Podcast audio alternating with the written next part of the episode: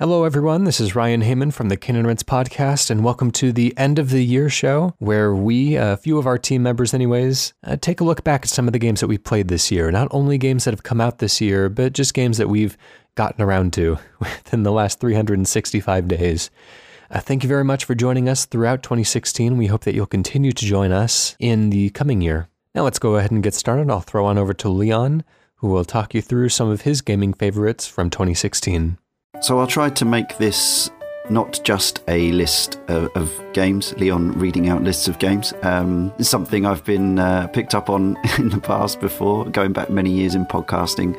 Uh, I'll try to make the wet stuff wetter. Uh, if the dry stuff is dry, I apologise. Sometimes I do lean on that because I find sort of facts and stats and uh, things interesting. Now, obviously, we do Cane and Rinse. We do 50 podcasts a year. I present normally more than half of those, maybe around two thirds. And we have a brilliant, wonderful, but hectic schedule of completing games. And obviously this year, uh, there's a forum thread, caneandrinse.com slash forum. I will keep inserting plugs even in podcasts like this, where many of our community uh, keep a record of the games they've finished throughout uh, each year. This has been going on for five years now, I guess. And so I can see that uh, this year I've completed all of the Zelda games um, from Zelda 2. Uh, obviously, I finished the first one at the back end of 2015 all the way through to Phantom Hourglass at the start of December. So I've got uh, a number of Zelda games under my belt. Um, only one of which was actually released in 2016, and even that was a re release. That was Twilight Princess HD. I'm not going to tell you how I felt about all of those because obviously you can go to our podcasts, uh, Cane and Rinse podcasts, the relevant issues of those. Uh, and we also did the Doom series earlier this year. So, in the run up to the release of Very Doom, the 2016 game, we played Doom and Doom 2 and, uh, and Doom 3 and its uh, add on Resurrection of Evil. And one of the games I have enjoyed from 2016 has been the new Doom, very Doom, Doom 2016. Call it what you will. I have uh, I picked this up after the run of Cane and Rinse podcasts ended, and uh, actually I had played it briefly when I got it for my birthday back in the summer. But yes, now I've played through. I'm sort of 85% of the way there, maybe 90%. Couple of levels to go. Uh, and as uh, I think you'll have heard from many other podcasts and many reviews, uh, I had I've had a really good time with it. It's uh, it's one of those odd things in that if you just purely describe it, it does just sound like any other Doom game, any other first-person shooter, any corridor shooter, as they were sometimes known back in the day, a Doom clone. And it's been confusing playing it after Doom 3 because my brain is actually thinking back, uh, having played that game back in March to certain areas and segments because this is effectively another reboot remake of Doom as Doom 3 was really. Um, there are some real strong similarities, but it's also a fantastic illustration, I think, of how the genre, the first person shooter genre, has come on such a lot in even the time between Doom 3 and and this Doom in 10 years or so. Um, obviously, the intent is different. This Doom is far more about uh, heart pounding, visceral action, whereas Doom 3 was more about uh, sort of jump scares, monster closets, and jump scares. It had a more survival horror sort of tilt, whereas Doom 2016 is, is a shooter and does not really go out of its way to scare the player at all. Um, but it's I find it incredibly slick and some of the decisions that uh, the level designers have made and the, and the mechanics designers have made just seem to make it endlessly playable. It's one of those games where you go into a new combat arena, uh, which is sort of what this game is based around. Um, entering new areas and then fighting all the the, the, the monsters within. Uh, it kind of takes it back in some ways to that sort of the idea we were talking about Doom effectively being sort of a 3D gauntlet. In some ways, that's what this is again. And it takes you back in time in ways like not having iron sights, not having a reload button, and all this sort of stuff. And, and, and you think that might make it too simple for all that, but it's the risk reward stuff like the fact that you can uh, you can get enemies to spew out armor or health depending on the way in which you kill them. It's the balance of the weapons. it's the behaviour of the enemies uh, and all that fun stuff. Uh, there are there are plenty of reviews out there singing the game's praises. Uh, as I say, I haven't finished finished the final boss yet, which I, I hear is uh, a challenging, if uh, but fun, um, but entertaining final boss. So uh, that gets a big thumbs up from me. Talking about Gauntlet, uh, a bit a bit of a stretch this, but uh, I was very much looking forward to Alienation, which is the game by Housemarque, who uh, made Dead Nation, the twin stick zombie shooter, and Resogun, which remains possibly my favourite PlayStation 4 exclusive game, uh, even though I got it on launch day as a PS Plus title and it came out with the console. Uh, I still play it, I still love it. Uh, Alienation, I enjoyed to a point, but found it a little disappointing in that it leans very heavily on Diablo mechanics. That is to say, leveling up to the point. It's really all about the level that you are as to as to how how far you progress. It's not a skillful twin stick shooter in the way that something like Geometry Wars or even Dead Nation was to an extent. It's far more based around uh, stats and perks and things like that. So it's still fundamentally, you know, enjoyable to play, but. Um, there's less uh, sort of there's less compulsion for me. I found to continue to to return to it. Um, I still have Helldivers to play, uh, which obviously conceptually is almost identical, but I think perhaps uh, is a bit more is a bit more of a uh, a gamey game in the sense of it being uh, twitch and mechanics rather than kind of heavily stats focused. Uh, but I imagine that for some people, Alienation would be would be a more enjoyable experience. People who like, you know, building up their character in that way and that sort of thing two of the games I've played the most this year uh, are games that first came out many years ago, uh, particularly Spelunky, uh, which is even the HD version is pretty old now, but uh, that's like a, almost a daily fix for me. Uh, we did a podcast about that, but I still haven't finished the game. I came really close recently to dropping that uh, that final boss, the giant statue, into the lava. Um, when I was showing it to a friend who'd also played the game and wanted some kind of tips, and I had my best ever run, but uh, still didn't quite make it. Um, I'm clearly not very good. Uh, but the other one that I played almost daily, if I can, is a, is a quick run of uh, Binding of Isaac, and the Afterbirth add-on came out for PS4 this year, adding once again, a ton of new challenge and content and items and bosses and all that stuff. Uh, I really, really like that game. It does keep on giving. Sometimes it's annoying, frustrating if you get a bad build or a bad run. It can be a little uh, irksome, but some days it you just uh, I, I just find myself sort of revel- reveling in its um, in its elegance of design and gnarly sort of audio visual aesthetic there's quite a few games every year. I can't go through everything, which I pl- uh, I play, um, you know, and just for a few hours. Uh, and some of the notable games in that regard would be Forza Horizon 3 and No Man's Sky and Pac-Man Championship Edition 2 and Rhythm Paradise Megamix, Star Fox Zero, obviously, and also you know one acquires games, buys and acquires as presents. Uh, I should say I, I'm not uh, somebody who uh, I don't go seeking review codes. We occasionally get sent stuff through uh, offered to us, but we don't um, seek it out. It's not relevant to Cane and because we don't cover new games. I can tell you, uh, stats fans, that uh, I acquired, uh, according to my nerdy spreadsheet, 274 games this year. Now that's including freebies on PlayStation Plus, on Games with Gold, uh, Origin, Uplay, all these services throwing games at you to the point that I have only spent £975 on video games throughout the year. Uh, now, so this is with Christmas still to come. It's the 17th of December on the time of recording. I believe I, have uh, got wind that I may be receiving such delights as Dishonored 2 and a Pokemon Moon for Christmas among others. I'm also very excited. I'm getting uh, the PS4 version of Battle Garegga, which is M2's conversion of the legendary Saturn uh, and arcade shoot 'em up. Uh, so I'm not counting those, but yeah. So so far, my spend on video games in uh, this year it's an average of three pounds fifty six pence per item.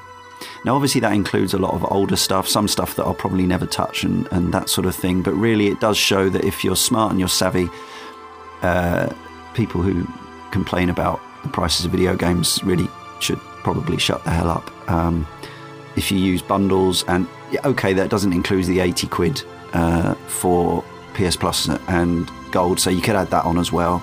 Um, but that still obviously only adds on another, um, I don't know, 50p a game, if that, uh, less than that probably. So uh, it's very possible to amass uh, an unfeasibly large collection of video games that you'll never have time to play without without spending 55 quid on every new release because yeah there's just no need. And as we've seen with things like Titanfall recently and even Battlefield 1 they plummet in price. If you can wait the first few weeks there's no need. There's no need to spend top dollar.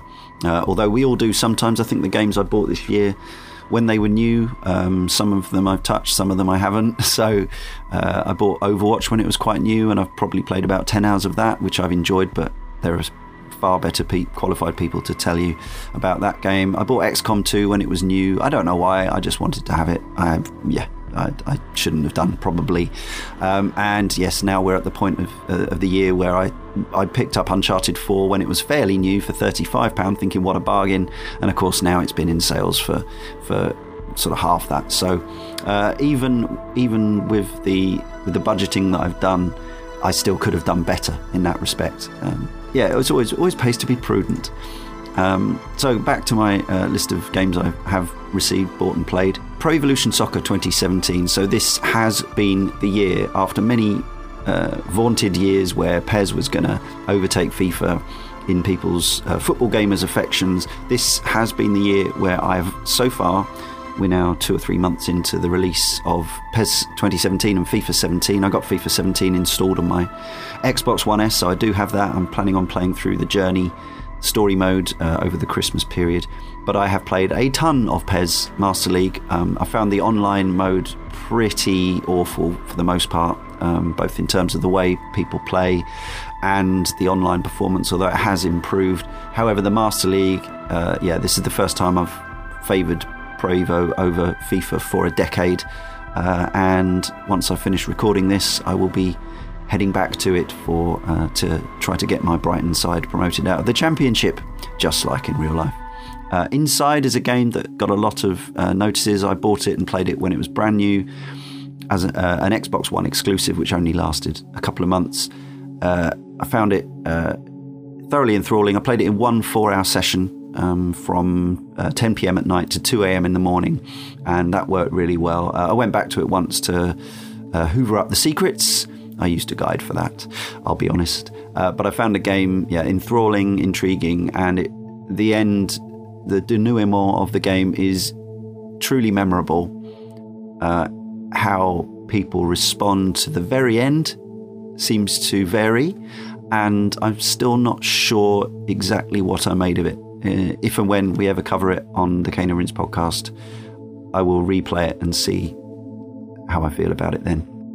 The My Nintendo catalog, uh, that the whole thing was relaunched this year, and obviously there's tie-ins with Miitomo and now Super Mario Run. I was really hoping for more of the likes of My Nintendo Picross: The Legend of Zelda: Twilight Princess. When the game first, uh, when the when the service first relaunched and Twilight Princess came out, this um, redeemable version of Picross, uh, which uh, you know Nintendo has made dozens and dozens of versions of this, going all the way back to the Game Boy it's a, it's a classic puzzle formula, and there's a there's also a, a recent Picross 3D 2, which is probably the highest rated, highest reviewed game on 3DS all year. I would think slightly ahead of even Pokemon Sun and Moon. But yeah, my Nintendo Picross: The Legend of Zelda: Twilight Princess. I ended up playing it for 17 hours, and it cost me however much it was, like a you know a thousand Nintendo Dubries of the various uh, currencies that you can earn by doing different things on my Nintendo. So that was a bit of a highlight. And again, uh, a game that I got 17 hours out of and effectively cost me no money. Uh, Rez was re released as Rez Infinite. I played it through again for the gazillionth time. I've done it before multiple times on PS2 and Xbox Live Arcade. There's really not much if yeah if you don't have PSVR, which I don't, I'm not hugely interested in getting, although I'm keen to try it. If you already have the XBLA version of Rez, there's really not that much reason to buy Rez Infinite. The Area X, which apparently is uh, astonishing, jaw-dropping, gobsmacking in VR, is mildly diverting in non-VR and the rest of the game is pretty much as it was on 360. That is to say, still amazing. Uh, and I suspect it looks and sounds, you know, as good, if not better than ever. But uh, one of the, they dropped a massive ricket, and I'd love it if I someone would now say, "Oh, they've patched it back in," but this doesn't have proper online leaderboards. It has one score per stage. So one of the key reasons for playing Rez as a score attack game was uh, ripped out of Rez Infinite with its focus on other things. But maybe that's changed. On a similar tip, one game that I did play, uh, buy and play as soon as it was released, but haven't got further than level three is Thumper. Now, I really, really enjoyed level one and two to the extent that I kept replaying them and trying to beat my scores, uh, but I haven't really progressed further than that. Obviously, I will go back to it. I haven't played it in VR again, of course, uh, but as a uh, dark rhythm horror violence, whatever they called it, um, game, I, I, I think it's excellent. Um, fantastic audio visual feedback and we have uh, a quick rinse, a review, and an interview with the creators all on caneandrinse.com. So uh, we went large on that one for various reasons, one reason and another, and worked out really well. Street Fighter V, I was quite excited about because it's more Street Fighter, although to be honest, I hadn't really felt that I'd ever fully explored and finished Ultra Street Fighter 4, which I was playing on the PS4 right up until this came out. Uh, I bought this early and uh, I think yeah, it's well documented that the version we got was uh, less than optimal in terms of the features it had and its performance and stuff at the beginning. I've played a lot of, or a lot, a fair amount of single player and not a lot of online because I feel intimidated because I don't know the systems of the game well enough yet. Uh, but I'm in for the long haul. I've bought the season pass. I'm going to pony up again next year, um, and it may be that I sort of effectively come to it late. But it's yeah, I, th- I, feel like it's a game that that is fundamentally wicked to play, an awesome fighter, um, and its rep was tainted by the way it was released rather than any reflection on the quality of the game itself. And as with Capcom fighters, it will just get better and better as it goes along. Uh, finally, on the games that I've actually got really much to say about, uh, Titanfall 2 uh, I bought the PC version uh, when I could find the first time I could find a relatively cheap code around the 30 quid mark. So far, I've uh, played through the single player, and as widely reported, I had a lot of fun with it. A lot of the ideas in it, which some people were kind of blown away by, we have seen in other things. It it, it has great um, throwbacks to concepts that we've seen in games like Portal and Singularity, uh, Mirror's Edge, Half Life. Not all games that I love. I don't love Mirror's Edge, for instance, but I think you know wide, wide, widely those games would be considered decent things to look back and take influence from. And Titanfall 2 keeps it all together very well. I've, I personally I found the the sort of very generic bog standard AAA uh, plot, characters, and voice acting completely forgettable. Um, I did not feel. I know some people said that they actually found themselves emotionally invested, but but I didn't. And um, without, I won't do spoilers on this show, but some of the story beats that I think was supposed to be and make you emotionally invested were completely undermined in quick time. So, yeah. Um, but I had I had a huge amount of fun playing the single player, which was a, an unexpected bonus because I didn't want or need a single player in Titanfall 2. Having loved Titanfall, the original, um, and uh, we covered that on the podcast this year as well. Uh, we loved it. And we also had David on from uh, the computer game show. By the way, listeners, well, you probably worked this all out, but I think maybe some people from the computer game show haven't. Uh, all the beef that we, uh, all the stick that we give each other on Twitter and that between the computer game show and Cane and Rinse is entirely tongue in cheek. Uh, we're friends with all those guys, and they are friends with all of us, and that's that's the end of it. But we have this sort of uh, they're our naughty little brother, or or or like a we we're taking the mick out of ourselves being all s- superior and sophisticated and taking the mick out of them being uh, simple and stupid when, of course, neither is really true.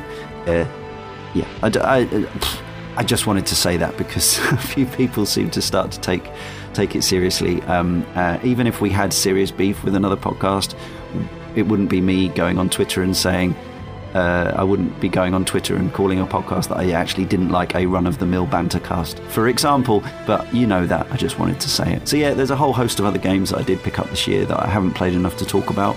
I don't don't like ranking things, you know, chalk and cheese. Um, I don't. I wouldn't say I really had a favourite. Right now, I'm feeling affectionate of the games that were released this year, most affectionate towards Doom and Pro Evo 2017, but that could change over time. And there's loads of games that I've got that I haven't played enough to really um, talk about with any authority. Odin Sphere Leifthrasir was another great birthday present. I played uh, one session of uh, lo- uh, local co op Overcooked and it was wonderful. So that's another uh, recommendation for that, I guess. Um, but yeah, uh, I couldn't tell you if it's been like a great year for gaming, sort of objectively. I don't know if that's even possible to do. Um, but uh, but there it is. That's my 2016. Uh, obviously, next year we're continuing with our Zelda series, and the rest of the podcasts haven't been announced yet. But suffice to say, I've got my work cut out keeping up with the schedule once again. So I hope you've enjoyed this ramble, very rambly and uh, look forward to speaking to you all again in 2017. I always have a tough time with end of year lists because I don't tend to play games in a timely fashion. I buy them in a timely fashion, nearly without fail, but they often end up sitting on my shelf in an ever growing pile for that mythical day when I finally have time to play them all. So, yeah, I've missed out on a few things this year. Deus Ex and Dishonored are still sitting in their wrapping, I never made it to Uncharted 4, and even Dark Souls 3 is sadly untouched. Perhaps most shocking, to me anyway, is that I haven't even started Final Fantasy 15 yet. This isn't to say that I don't play a lot of games. I do, whenever I have the time. This year has brought some changes, though, and although they're good changes, a new job and becoming part of Cane and Rinse, one reduces my available time, and the other often redirects me towards replaying old favorites or discovering new games that I skipped over years ago. I wouldn't trade either of them, but they do have a distinct effect on my gaming habits. So, rather than one big list, I have two mini lists. The first is my favorite three games that I played in 2016 that actually came out in 2016. Yes, I do have that many at least. And the other is my favorite three that I played in 2016 that came out before then. Well, before perhaps. We'll see. Number three, Pokemon Moon. I love Pokemon, and after getting dangerously obsessed with Pokemon Go in the middle of the year, just like everybody else, I was absolutely ready for a full t- game by the time Moon came out just a few weeks ago. I haven't quite finished it yet, but it's keeping me entertained on my long commute every day, and I may or may not have already acquired a plush Litten to sit on my desk at work. Don't judge me, I'm an adult. Number two, Inside. This was a surprise, one that, even more so than Undertale, which I'm going to speak about later, spoilers, I don't want to spoil. All I'll say is that Inside was short, impactful, and disturbing. If you can play it all in one sitting, I'd recommend that. I think it took me two, but they were in the same day, and I wouldn't have wanted to split it up more than that. It's an experience definitely worth having. And number one Tokyo Mirage Sessions Sharp FE. Persona 5 was, at one time, supposed to come out this year. I didn't have much hope for that, but April is still a long time from now, and Tokyo Mirage Sessions filled that place in my heart admirably. It's got a lot of Persona in its DNA, mixed with even more J pop than you get from a typical JRPG, which is already a lot. The battle system was fun, the characters were colorful and unique, and sometimes creepy. Hi, Barry. And the story was, well, it was a JRPG story, no doubt about that. Whether you think that's good or bad is really up to you. This game certainly isn't going to convert anyone to the genre, but if you have a Wii U and you like Persona esque titles, this is a good one to go for. Until Persona 5, obviously. And now, the older games. Number 3, spoilers, Undertale. Undertale didn't come out too long before 2016, but it still technically fits the category, so here it is. I knew a bit about this game before I played it, but not too much, and I think that's a good thing. It's funny and it's touching, and it sort of fills that whole Frog Fractions role of starting out on one note while ending up on a complete other. I don't want to say too much in case people haven't played it, but if you're at all interested, it's worth the time. Number 2 Dark Souls 2. I played the first Dark Souls for the first time last year, and I think a year is about the right amount of time for me to leave in between these games. They're amazing, but man, they're draining. I think putting so much into them is what makes playing them so rewarding to me, but I still wouldn't want to play two of them back to back, which is also why I haven't played Bloodborne yet either. At least one of those is guaranteed for 2017, though, I promise. I never did finish the DLC either, although I did spend a lot of time yelling at it. Screw you, Elana. Number one, The Legend of Zelda The Minish Cap. Zelda is why I'm with Cane and Rinse in the first place, so I suppose it's only right that one of them gets the top mention here. I'm not just sucking up, though. I actually hadn't played Minish Cap before this year, and it turned out to be among my favorite entries of the series, somewhat unexpectedly. There's a whole show on that, though. You should check it out. So, those are some of my personal standouts from 2016. 2017 will likely hold some of the things I missed this year, and the year before that, and the year before that, but I'm sure it'll hold some surprises and some new games too. So happy holidays, and I hope Santa brings you the game you really want. Hello, everyone. Josh here, speaking to you via my brand new Yeti mic, paid for by all you lovely people donating to our Patreon page. Uh, thank you very much. I will now sound considerably better going into volume six and on any sound of plays I end up going on. So thank you very much. Um, so 2016 was a really great year for video games. Um, I rather stupidly predicted that there was no way 2016 could be as good a year as 2015 because 2015 was a great year too. Um, we had, you know, games like The Witcher 3 and Bloodborne, you know, some of my favorite games of all time came out that year. And yet, 2016 was another really great year. Um, we had a lot of classic um, series returning to form, um, such as Doom and Hitman. Um, we had some newcomers that really took the industry by storm, like um, Overwatch. Um, and also, there's a noticeable increase in um, the diversity of characters that are featuring in games now. Um, Overwatch is kind of the great example of that, and I appreciate that a lot of the characters in that game are, you know, big over the top caricatures, but it's just so great to play a first person shooter with an equal split of genders um, people of multiple nationalities, of multiple races. Um, it's really great, and and you know, Overwatch is essentially um, you know Team Fortress 2 for the modern age, and you compare the two games. You have Overwatch's cast, and then you have um, Team Fortress 2, which is a bunch of guys, and only one of them is black. So we've come a long way in that regard. Um, and Overwatch wasn't the only one. Um, Watch Dogs 2 had a really diverse cast as well. Um, it's just great to see, um, you know, the industry trying to break out of this straight white guy um, cage that we've built for ourselves. And yeah, and you know, the world doesn't look like a particularly bright place um, with the politics that went on during 2016. Um, and I'm, you know, as scared as anyone of the far right that's um, gaining power in Europe and, in, in America. Um, and so it's just encouraging to see that even if our politics is failing us, um, our artists aren't. Um, video game creators are trying to um, make the world feel a little bit safer and a little bit more secure and uh, and I hope that um, that continues. Um, so I don't like to just focus on games that came out in 2016 with the games I choose to talk about. Um, so I've made a little list of games that I completed this year, but uh, didn't necessarily come out this year. Um, some of which I played for the podcast, some of which I just played because I wanted to. Um, yeah, so let's just start. Um, first of all, uh, Alien Isolation, um, I think, is one of the most heartfelt love letters to a film um, I've ever experienced. Um, the attention to detail in Alien, uh, Alien Isolation is um, is really something to behold.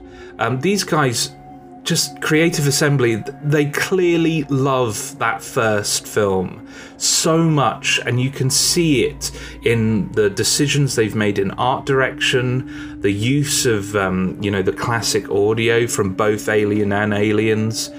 Um, and the additions they've made to the world, um, such as the uh, Seegson androids, um, the Working Joes, they really fit into that universe and are a meaningful addition. Um, those rubber faced uh, machines are just re- are really memorable and really stick out um, as much as the alien does.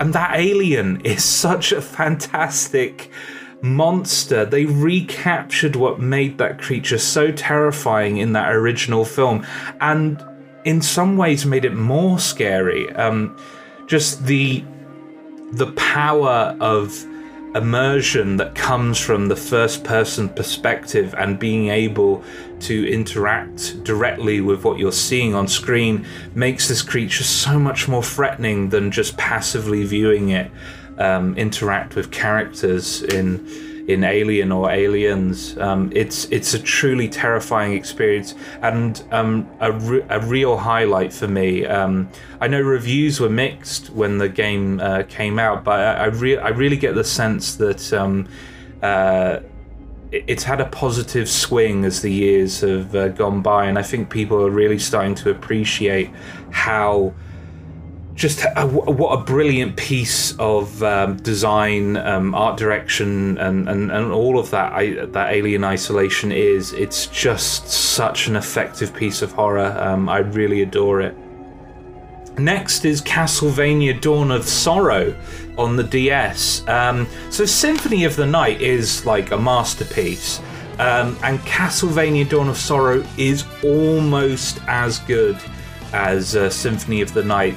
There are little things that let it down. I, I really don't like that I have to draw a pattern to finish off a boss battle, otherwise, it just reverts back to them having a little bit of health. I don't feel like I should be punished for not being able to scribble a little drawing fast enough, but hey, I got used to it. But everything else is really fantastic. It's I, there's not much to say here. It's just kind of Symphony of the Night, but more of it um, in a lot of ways. And um, I had a, a, huge amount of fun playing it on my commute. Um, it's it's a great Castlevania game. Um, next up is a uh, an entry from 2016. It's Hitman. Um, wow. like, um, I, I've always felt that Hitman was a series on the verge of greatness and never quite reaching it. Um, the closest it came for me was Blood Money. Um, the, the you know the level design in Blood Money is amazing, but there are a few clunky things about it that kind of hold it off from being like a true classic in my eyes. Um, there will be people who disagree with me. I, I know that Blood Money is highly regarded. It's just that I, I, really love parts of that game, but some other elements um, kind of put me off. Whereas this game, Hitman, it feels like they finally made like the definitive Hitman experience. Sapienza in of itself is like one of the greatest levels ever created.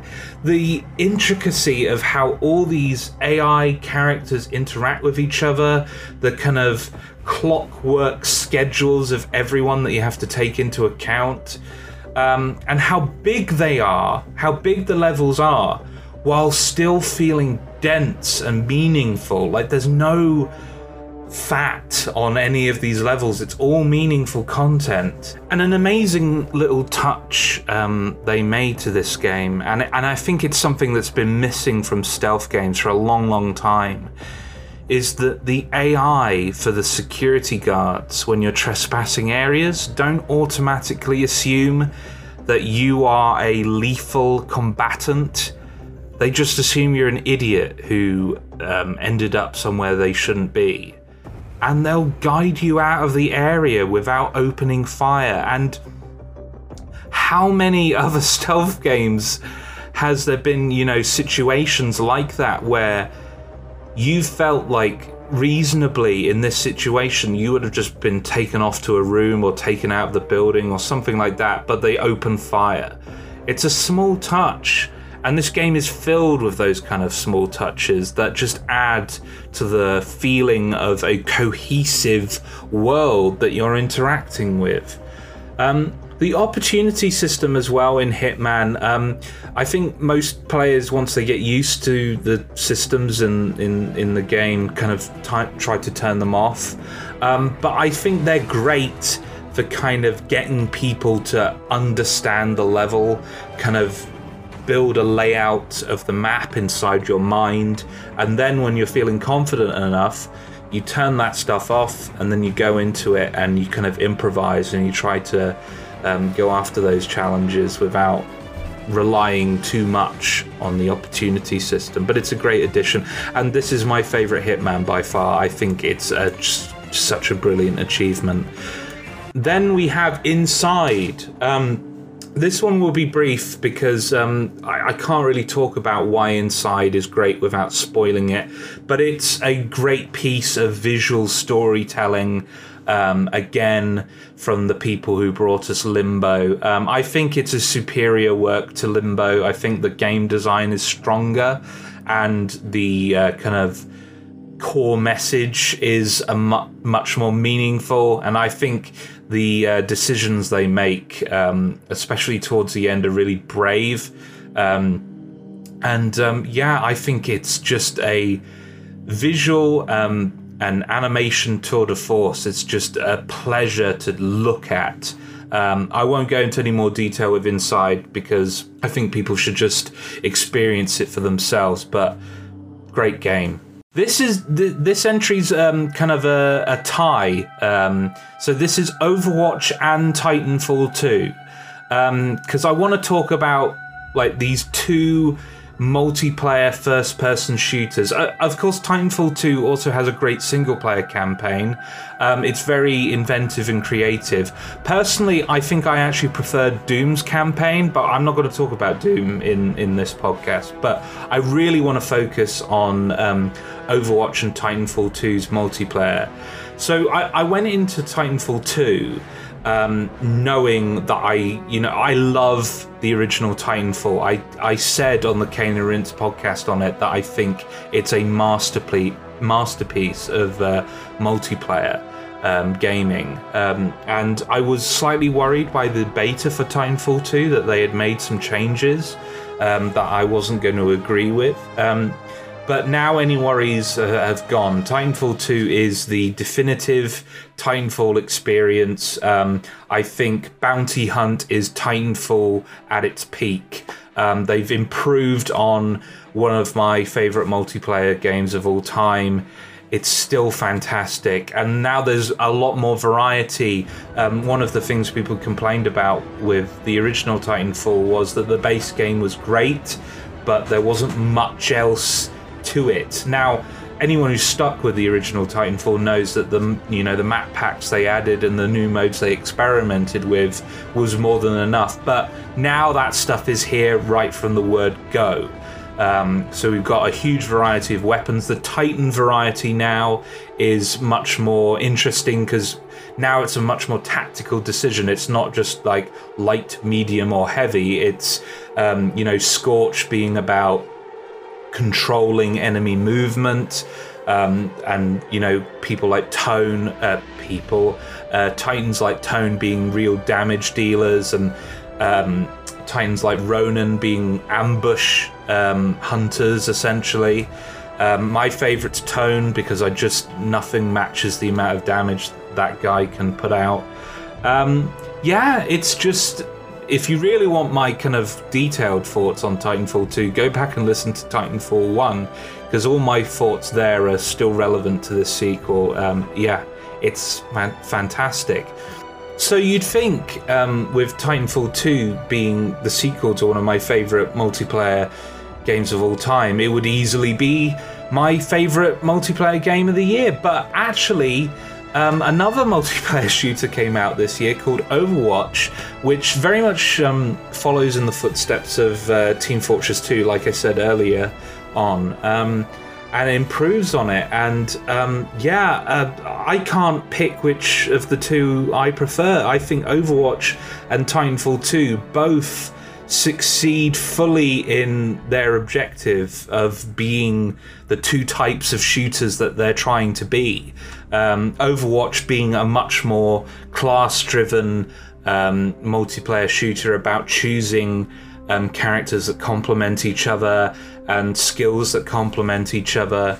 Um, I'm playing Overwatch on uh, PC, and I think the skill ceiling is a little higher um, than the um, skill ceiling on uh, console uh, because there are some tricks that are being pulled off, uh, especially by some snipers um, and some uh, some of the closer range characters that I don't think would be possible with a controller. Um, you know, uh, Widowmaker um, is really lethal on PC, um, and I haven't seen that same kind of conversation around that character on um, on console.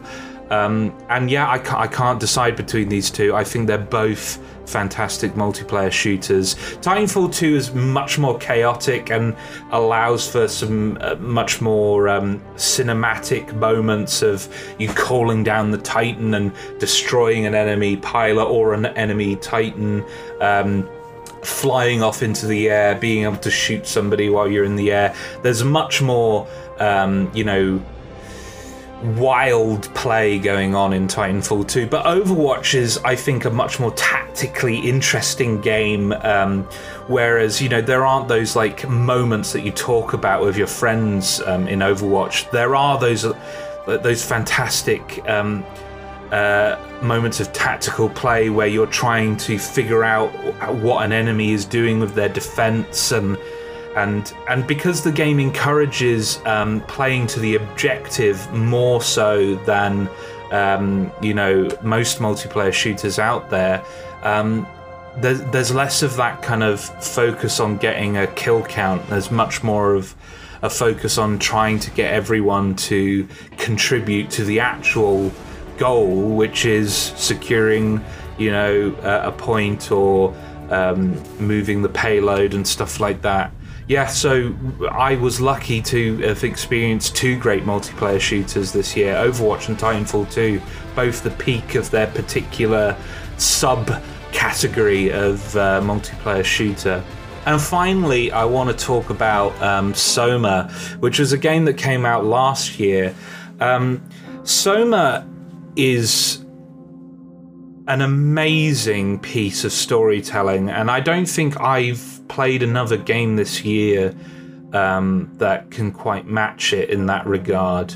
A, lot of the themes it explores has been um, thoroughly kind of uh, dissected and, and, evaluated in other forms of sci-fi fiction. Um, you know, most recently, uh, Westworld kind of deals with the idea of um, consciousness. Um, uh, developing from machines. Um, and, you know, there's countless other sci-fi films and, and literature that deal with the same film themes that Soma does, but Soma does such a fantastic job of framing it from a different perspective, from the interactive um, perspective that uh, video games can uniquely provide, um, and kind of I, I don't want to splo- uh, spoil the story for anyone who's uh, played Soma, but there are some really chilling moments um, where it plays with your concept of what consciousness is and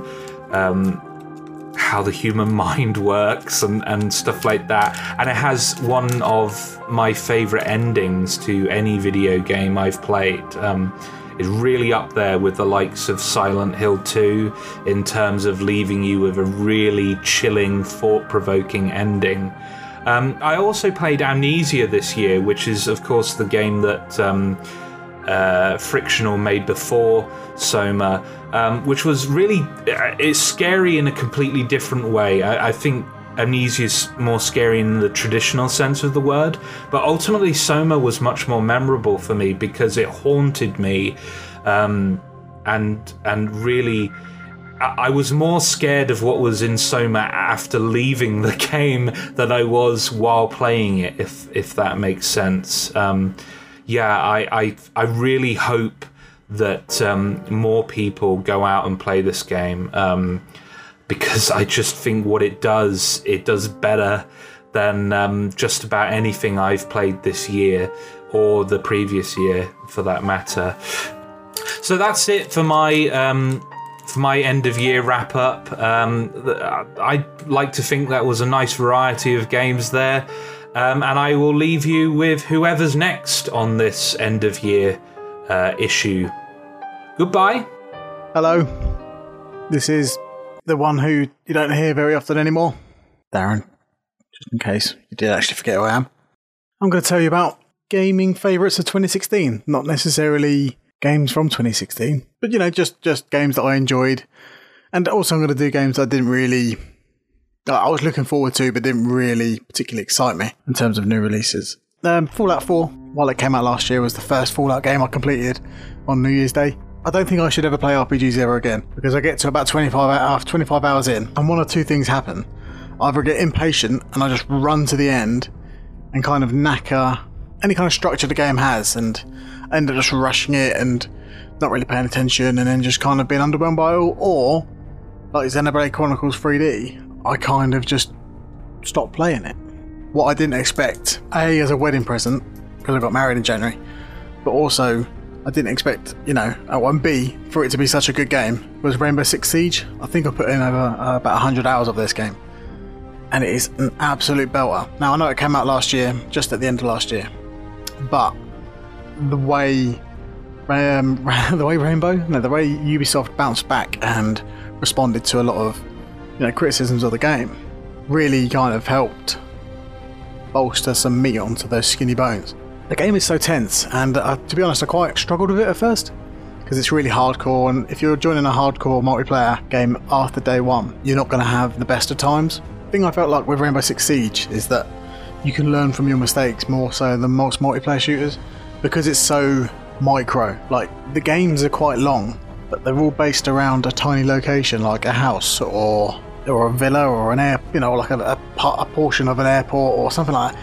It's, it's very Rainbow Six in in its level design, but the way your character moves is quite slow and ploddy, but not boring. It's all very deliberate. It's all very kind of pronounced. Is that what I mean? So you know, if you're going to climb a ladder, you better make sure that you're ready to climb a ladder. Or if you want to rappel upside down, li- literally upside down, which is what I love about it, is that it doesn't hold your hand anyway. It's like, no, you're upside down now you have to deal with the first person aspect of hanging upside down and poking your head through a tiny window in a bathroom. When I truly fell in love with Rainbow Six Siege was when I was in this kind of gym area in a house in a basement. And I was hiding in like a utility room, a side room, and I heard this little kind of um, one of the drones. I don't know if you've seen it, but they have like these little drones that whiz around the house. It spotted me. I didn't know what it was. Well, I knew kind of what it was, but I didn't know really. I didn't really understand the impact of what this does and to be honest, most of the other gadgets in the game, w- what they do and how impactful they can be to the game. So this little kind of toilet roll tube on wheels scanned me, and then I heard a couple of footsteps above me, and then I got shot in the head through the floor above me. And that's when I realised that this game was, you know, truly magical. There's so much tension to it. There's so much thought going into it. The hero thing, the operator thing's a little bit, you know, it's it's all right. It's it's better now because there's more operators, but you know, someone steals your operator, then there was moments of people being a bit of a crybaby and just like not playing. You're like, all right, mate, cheers for that. Because because it's five on five and it's so player dependent that you know it's so easily as as good as it is, the rug is easily pulled from underneath you by people being online playing computer games. So Rainbow Six Siege is absolutely incredible in my eyes. It's one of the best shooters I played this year, and you know that's saying something for this year because it was a great year for shooters. If there's one thing I did let it down, was the team killing was never really addressed for me, and people always always team killed. I just don't, really understand it. And after I got all but three achievements in that game, I decided to put it down after you know the amount of hours I said. Other games I played, I remember playing Monument Valley, which I quite enjoyed. Um, Unravel, which I thought, mm, yeah, it's okay. The puzzles are a little bit, little bit whiffy, a little bit smelly. But to be honest, the two games I really enjoyed in February were Until Dawn and Super Hot. I didn't really know what to expect from Until Dawn. And uh, me and my girlfriend, no, me, me, me and my then wife, sat down and played it on one night. And we got played about three hours of it. And then before I knew it, the next night we were sitting down to play it again and we'd finished it. It was just an absolutely incredible passive co-op experience to have. And yeah, I don't want to really talk about too much because you kind of end up giving the story away. But it is what Quantic Dream should have done with their other games. It is an absolutely incredible um, sight to behold. And Super Hot's really good. Uh, it's a first person shooter, but with a twist where, you know, every time you move, the world moves around you. And yeah, it works really well. Um, I really want to play the VR version because that looks even better. Uh, in March, The Division came out. A bit underwhelming, to be honest. I kind of like the premise and the idea of like a Destiny style shooter with the Rainbow Six, no, with the Tom Clancy theme. I do like the Tom Clancy kind of aesthetic and style because it's quite serious. But this game, I wasn't a fan of the bullet sponges. Uh, Quantum Break came out in April. And then I played Ratchet and Clank the remake, which I really, really liked. Um, I kind of wish it was out at Christmas time because I do enjoy a Ratchet and Clank game over Christmas, but yeah, Ratchet and Clank on the PS4, the remake is, and you know, it come out at a budget price, uh, um, but I don't really know why because it felt full fledged. It was a, it was kind of short, but so some games are. And then three days after that, Star Fox Zero, which I've only played once through, but I really enjoyed it. Other than the Chicken Walker, I don't understand why the game gets so much hate. Now the controls are, you know, typical Nintendo, how to ruin a game by having rubbish controls. Um, but I thought they were all right. I thought, you know, it's, it's a decent game. Like it's just it's just a Star Fox game. I've played worse. Um, but the game that's dominated most of my thoughts on video games throughout 2016 is Doom. Now we've all banged on about Doom since it came out. Oh, but it's so good. Like it's unbelievably good, and you know there's so many places for you to get a more in-depth opinion on Doom. But the feeling you get when you're running around at that speed with that music and just all those weapons, it is exactly what an id game should be, apart from the multiplayer, which was trying to be Halo. You know, was just going for that Halo thing of only two guns. That they kind of fluffed the multiplayer for me, and I know they've changed it a bit to have some more, you know, well, just have deathmatch on his own rather than team deathmatch only. You're like, what are you doing? Dangerous Golf come out. I played it on round about on my birthday, June the 9th, finished it then, really enjoyed it, even if it was slightly underwhelming. Um, I remember me and Alex Ward of Three Fields having a bit of a Twitter barney after I gave him some constructive criticism about his game. I said, I like it, mate. Here's what's wrong. And he bit my head off a little bit. And then lo and behold, they've updated it many times with some of the fixes that I mentioned. Oh, oh, it's funny, that, isn't it? You should give that a shot. I mean, they, they dropped the price on it so quick. It's in a humble bundle for like, well, doesn't matter how much it is. You could probably you could probably walk along a street and find enough change to have bought that humble bundle at one point, uh, which is ridiculous. And then July came along, and we were due for a baby, which happened. And you know, this is where my gaming time reduces drastically. But I played Excitebots through. Uh, it's amazing. It's actually out on Virtual Console now, so you should check that out if you're up for a really, really weird game. And then I played through Life is Strange, which was really, really fun. You know, I, I say fun. You know, it was really, really enjoyable. I really enjoyed the story and you know that kind of choose your own adventure game about a girl in a school. Really good. Yeah, I played Uncharted 4, which I didn't like. It looked amazing, but um, just weren't feeling it. I don't know why. Well, no, I do know why. I just think the, the I think it's boring now. I think that game has kind of run its course for me, and I wasn't interested. So I finished that, and I moved on to AM2R, the, another Metroid 2 remake, which was absolutely incredible. Metroid is still a valuable series. And then we moved on to Grow Up, which is a really good sequel to Grow Home. I don't know why people had little grow ups with it, because well, it wasn't an open world. It was just a world you could explore more. It's just like just because it had Ubisoft on front cover, people would like see an, an openish world and kind of go, mm, not again. I thought it was really good. Like, some really good, um, interesting mechanics added onto it, and you know who doesn't love collecting those crystals? And then I played Paper Mario Color Splash. Game starts off really well, and then over time it slowly becomes more and more like Sticker Star, and ends up being a 30-hour chore. I'll be honest. Like the end of it to me was just like, oh, okay, let's just have this over and done with. Like I don't understand. I don't understand how the Paper Mario franchise has become so obtuse and obscure. Um, I played Rhythm Paradise Megamix, which if you've never played a Rhythm Paradise game before, you're going to get it most of all of it up until this point in one game. And if you like Parappa the Rapper, Gitaroo Man, any rhythm games from previous, I think you'll enjoy this. I've done a podcast on it, so if you want to check them out, you can. Um, I was a bit disappointed in the fact they didn't have, really have a lot of new content, but it's on the box. It says Megamix. You know, you, kind of knew you kind of knew what to expect. So other disappointments for me were Overwatch. I love Blizzard games, but Overwatch on Xbox One just didn't click. Didn't really get it. The, the battles always felt completely unbalanced, and that's not what I've come to expect from Team Fortress 2 style games. Everyone seemed to love it, and I just felt like a little loner in the corner, just crying. Trackmania Turbo for me was a bit of a disappointment as well. Anyway, sorry about that. Bored you a bit, didn't I? So yeah. Yeah, 2016 was an interesting year in games. It wasn't quite 2015 for me, but there was still a lot that I ended up uh, really liking. Um, before I get to my list of games that I want to talk about, I wanted to give some kind of honorable mentions to games that I didn't have a chance to play, but uh, I really want to just to kind of give a sense of the scope of what this year held for us. Uh, so, my list here I have The Witness, Firewatch, Unravel, XCOM 2, Layers of Fear, Project X Zone 2, Street Fighter V, Fire Emblem Fates, Stardew Valley, Salt and Sanctuary, Pokken Tournament, Super Hot, Very Doom, Overwatch, Guilty Gear, Xrd, Revelator, Odin Sphere, Steam World Heist, Tokyo Mirage Sessions, Monster Hunter Generations, Paper Mario Color Splash, Owlboy, Dishonored 2, and The Last Guardian. And those are just the ones that I didn't have the time to get to yet. It's kind of incredible how much good quality content we have just kind of constantly being layered on us. So, I want to talk in more detail about uh, just three games. And if you're listeners to uh, Pixels Weekly, I did an appearance there where I'm going to be talking about roughly the same games, but I hope that I'll be able to bring at least a little bit of something new to it.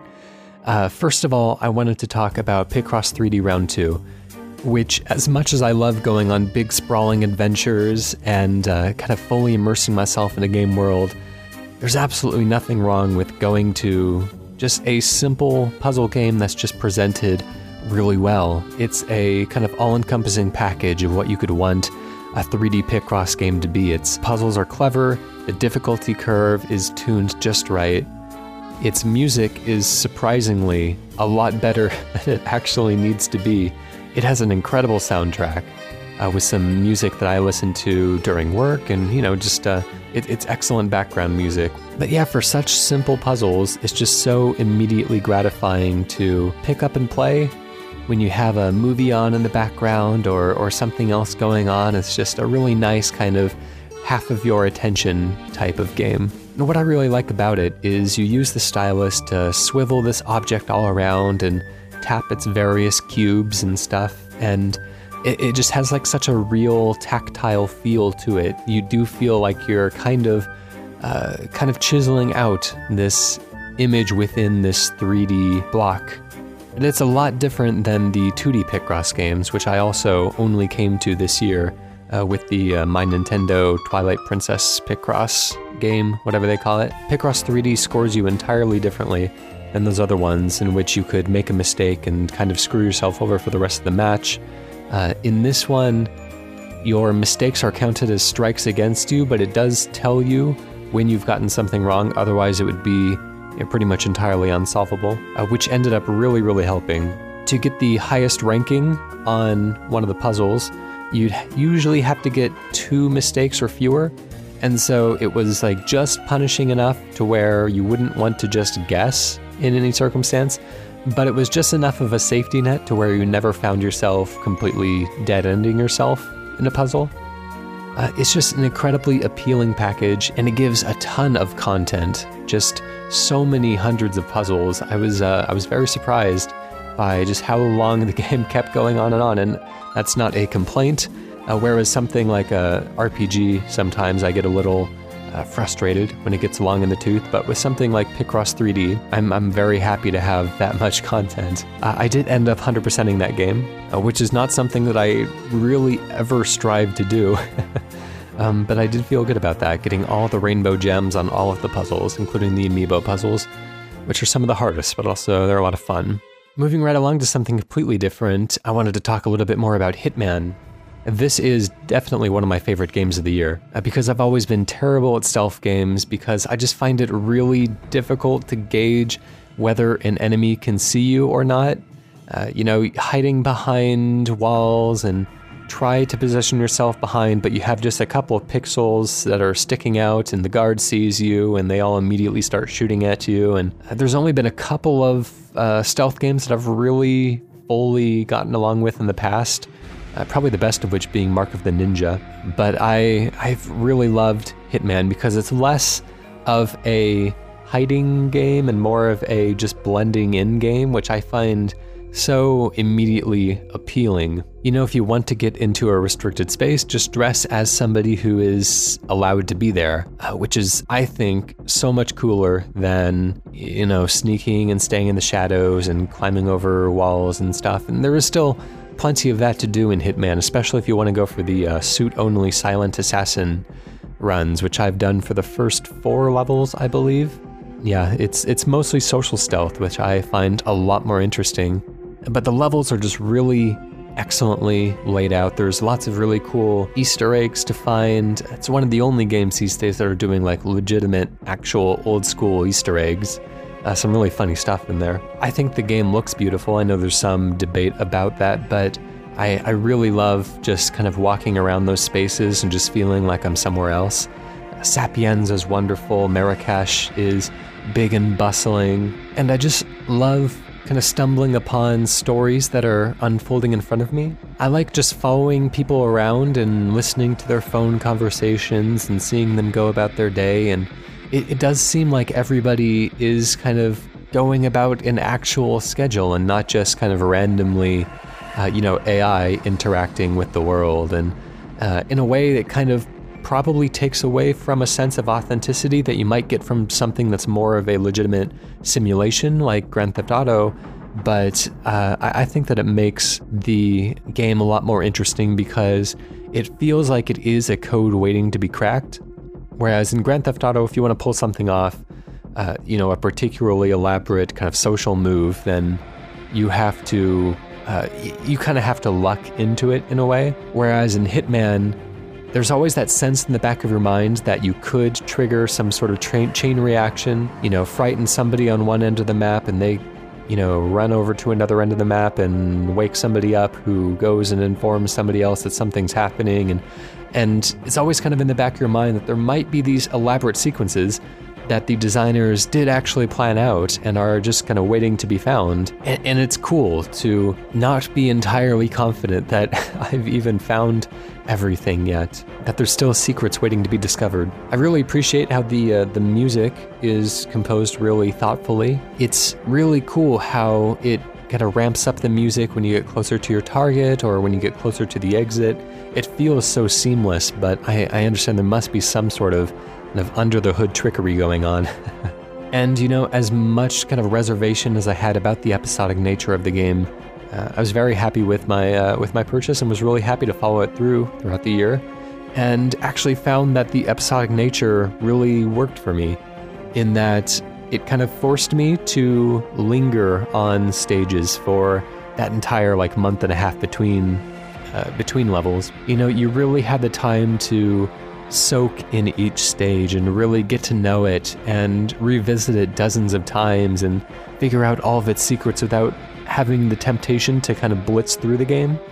And I understand that this portion of it isn't really going to be uh, useful for anybody who's playing this game in the future, as the entire game is, you know, kind of unlocked and finished now. But it, it did really influence my experience with the game, and I'm uh, I'm kind of inclined to proceed in uh, in buying these season passes for all the seasons going forward. Because if this first game is any indication, then we have a, a long and uh, high quality Hitman future to look forward to.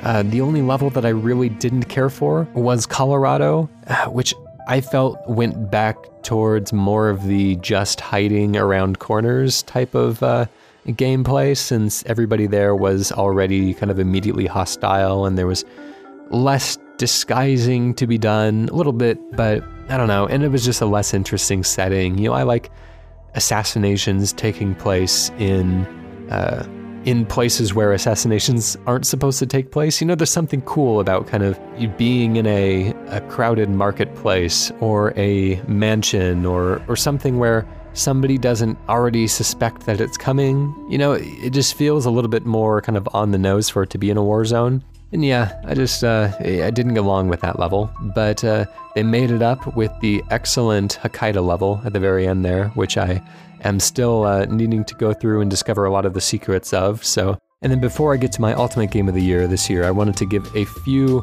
kind of honorable mentions, talk just very, very briefly about a few of the games that I've really appreciated playing this year. Uh, first of all, I want to give a shout to Watch Dogs 2. I've not spent enough time with it yet to really formulate an opinion, but I really love uh, kind of virtual depictions of San Francisco as viewers of the Waypoint Travel Agency series on our uh, Rinse YouTube channel will know. um, but so I've just been loving just walking around the city and looking at all the sights and all the little details and stuff. And it's not, you know, one for one or perfect or anything, but it's it's uh, probably the best San Francisco that I've ever seen in a game. And that is saying something. Actually, there have been quite a few. uh, Pokemon Sun, I've been playing a lot of this year as well. And it's been really incredible. It's really made me want to go back to all the Pokemon games that I've missed. And so I found myself ordering Pokemon Black, Black 2, and Alpha Sapphire uh, in hopes of, and maybe this is kind of a daft conceit, of uh, filling up my Pokedex and being a Pokemon master because I haven't done that since uh, probably Gold and Silver. I bet I did that in Gold and Silver. Maybe it was just Blue that I actually got all all all of the Pokemon. But I, I did end up going back to um, to Diamond in hopes of kind of transferring some of my Pokemon up to uh, some of the later games, and found that I had spent some 156 hours in that game or something like that, and caught like all but 10 of the Pokemon that were available at that time, which I I was pretty impressed by. uh, the only thing that makes this goal kind of unrealistic, maybe, is uh, the fact that some Pokemon are only given out through events and codes that you can get from like actually going to a physical GameStop, and I'm just not. I don't know if I'm really willing to do that. uh, and so I, I might again find myself coming like five or ten short, and that's going to be just heartbreaking. But I don't know. I'll figure something out. We're on the internet. This is an age of the free sharing of information. I'm sure I can find a code floating around there somewhere. Uh, Pony Island, I've only played a little bit of so far, but it's interesting. Uh, I don't have a full opinion yet, but um, it, it, seems cool in a Frog Fractions kind of way. The second year content on Lego Dimensions has continued to be very high quality.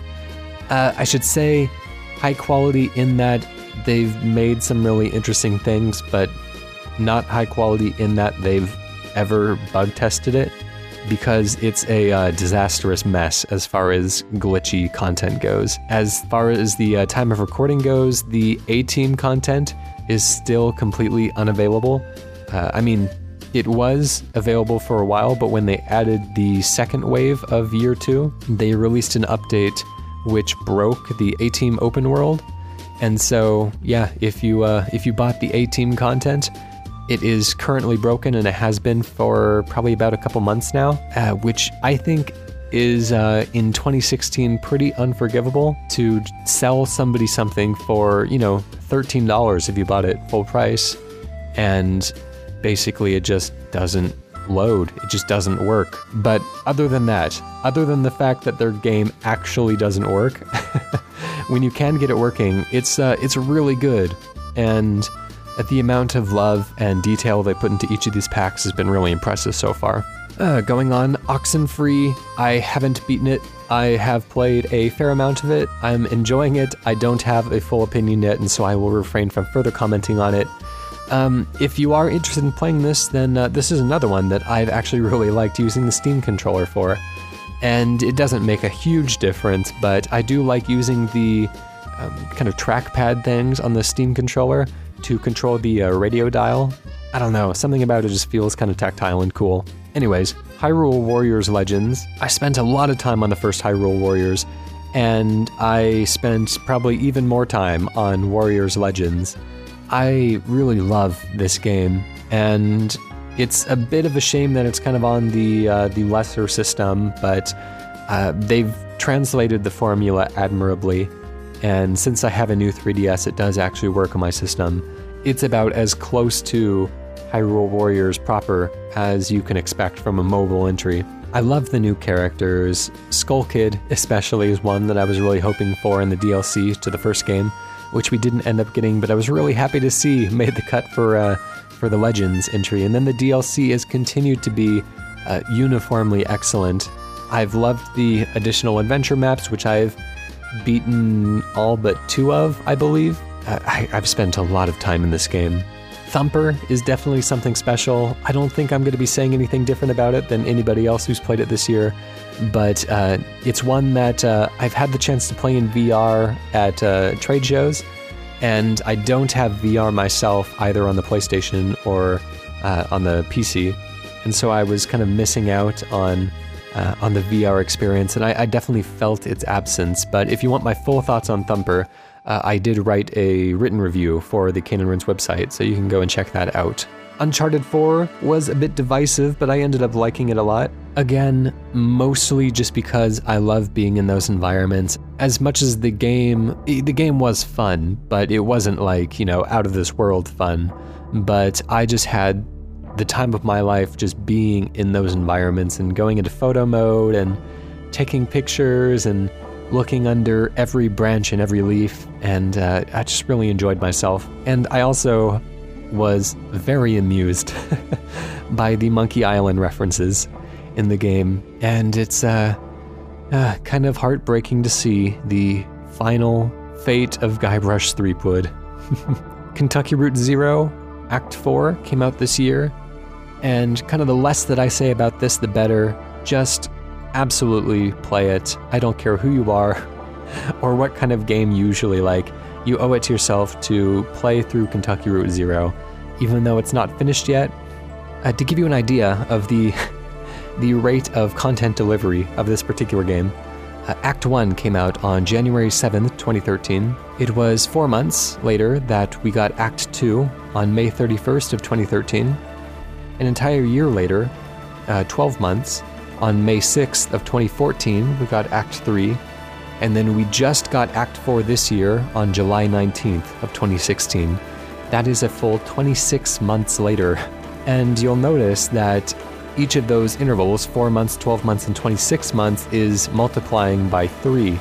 And so if the pattern persists, we should get the next one in 78 months, or six and a half years from now. So it might be a while until Kentucky Route Zero makes its uh, final stop, but yeah, until then, at least we can be happy with what we have. I consider each episode to be kind of standalone ish in a way.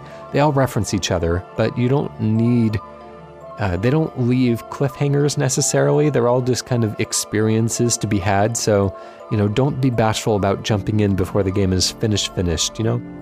I loved Inside as much as anybody else. It's a pretty incredible feat. I wasn't a huge fan of uh, of Limbo. You know, I liked it, but it wasn't really as special as everybody else seemed to think it was, in my opinion.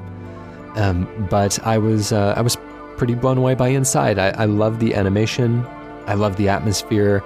I, I like how the just the way that the boy is animated communicates so much to the player we also got another Dark Souls game this year.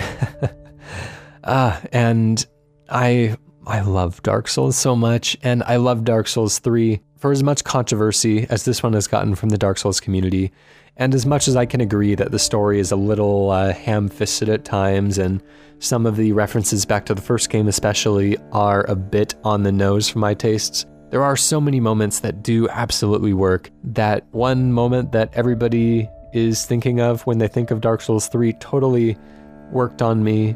Uh, just magical. But as much as I love Dark Souls, it didn't make my game of the year this year, which I have to give to, and this is particularly hipster of me probably, but an indie Kinect game on the Xbox One.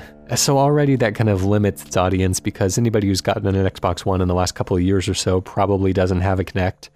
But for those of you who do have a Kinect, I would very, very highly recommend playing through Fru, that is F R U, and it is a magnificent 2D platformer. Uh, you play as this little masked person who is uh, running through the ruins of this old kingdom, and uh, the kingdom kind of exists both in the present time in which it, it lays in ruins and in the past in which it's more built up. And the way that the Kinect comes into the game is that your silhouette that you cast as a physical person serves as a link between these two worlds. Anything that is within your silhouette takes place in the past, and anything that is outside of your silhouette takes place in the present. And so there's lots of situations where, you know, there's a gap that's too long to be crossed, but there used to be a bridge there in the past, and so you have to, you know, yoga your body in such a way that you are um, that your silhouette can cover up this gap. Uh, there's so many really, really smart puzzles, and it's really excellently paced with small, um, you know, really short rooms that uh, won't take you that long to get through. But everything about the presentation looks really lovely. It kind of reminds me of the newer Rayman games in that way. And just the way that it plays is so elegant. Uh, you control your character with either one of the thumbsticks and either one of the triggers to jump, which ends up working out really nicely because you oftentimes have to hold the controller in just one or the other hand as you're reaching out both of your arms to create a bridge or to cut through a brick wall or something. Um, yeah, it's it's it's really really special, and I don't know how to uh, how to sell it properly. You know, it it plays beautifully, and it absolutely needs to be experienced. Uh, there's something really special about that connection that I had with the character that I don't get from a lot of video games because my like physical body was being used within the game, and since the character would like literally run up my arm or jump off of my toe or swim through my leg or whatever because my body is a part of that world, it endears me to the character in a way that I don't often feel. It kind of gives me a lot of those same feelings that I'm reading people having uh, after playing uh, The Last Guardian, where there's just something about the communication and the differing utilities of two very differently sized beings that kind of come from two different worlds but are both kind of working towards the same goal. I don't know, it's really hard to describe that feeling, but it's a very special game and I would highly recommend it. The only caveat that I have is that since it does require a fair amount of limberness, it's not going to be physically playable by everybody, which is a real shame. If you don't have full mobility of your body, then there might be some stages that are just not really solvable and not really doable. I apologize for putting out such a hearty recommendation and then having to pull it back for some uh, percentage of the audience, but uh, you know, just to make sure that people don't uh, don't waste their money on a game that they're not going to be able to actually play. Um, I, I, would like to kind of put out the disclaimer that the physical requirements of this game are not unreasonable, but uh, that does assume a certain amount of uninhibited mobility. So I would say to finish the game, you should be able to complete like a mild yoga session and if that's not something that you'd be able to complete, then as much as it pains me to say it, I probably couldn't recommend Fru. But for everybody else, I would highly recommend Fru, and uh, it should definitely be one that you uh, keep your eye on. Uh, because I think it's going to be a bit of a hidden gem because of the uh, kind of death of the Kinect. I don't think enough people are going to have the chance to play it, but really, that was my favorite game of the year, and uh, one that I am very happy to have had the opportunity to have played. So, yes, highly, highly recommended. Thank you everyone for joining us this year. That about wraps it up for our year end show. I hope that we get to see you again in 2017 as we continue on our intrepid journey through video game history with an entirely new 50 issue volume of games to play through. Have a happy new year and uh, feel free to tweet at us some of your favorite games of this year, ones that we may have overlooked in this long ramble pod. Uh, we would love to hear about some of the things that we may have completely. Uh, we would love to hear about some of the things that may have completely passed us by this year, because uh, there there has to be lots that we just uh, just completely flew under our radar. Anyways, until next year, take it easy.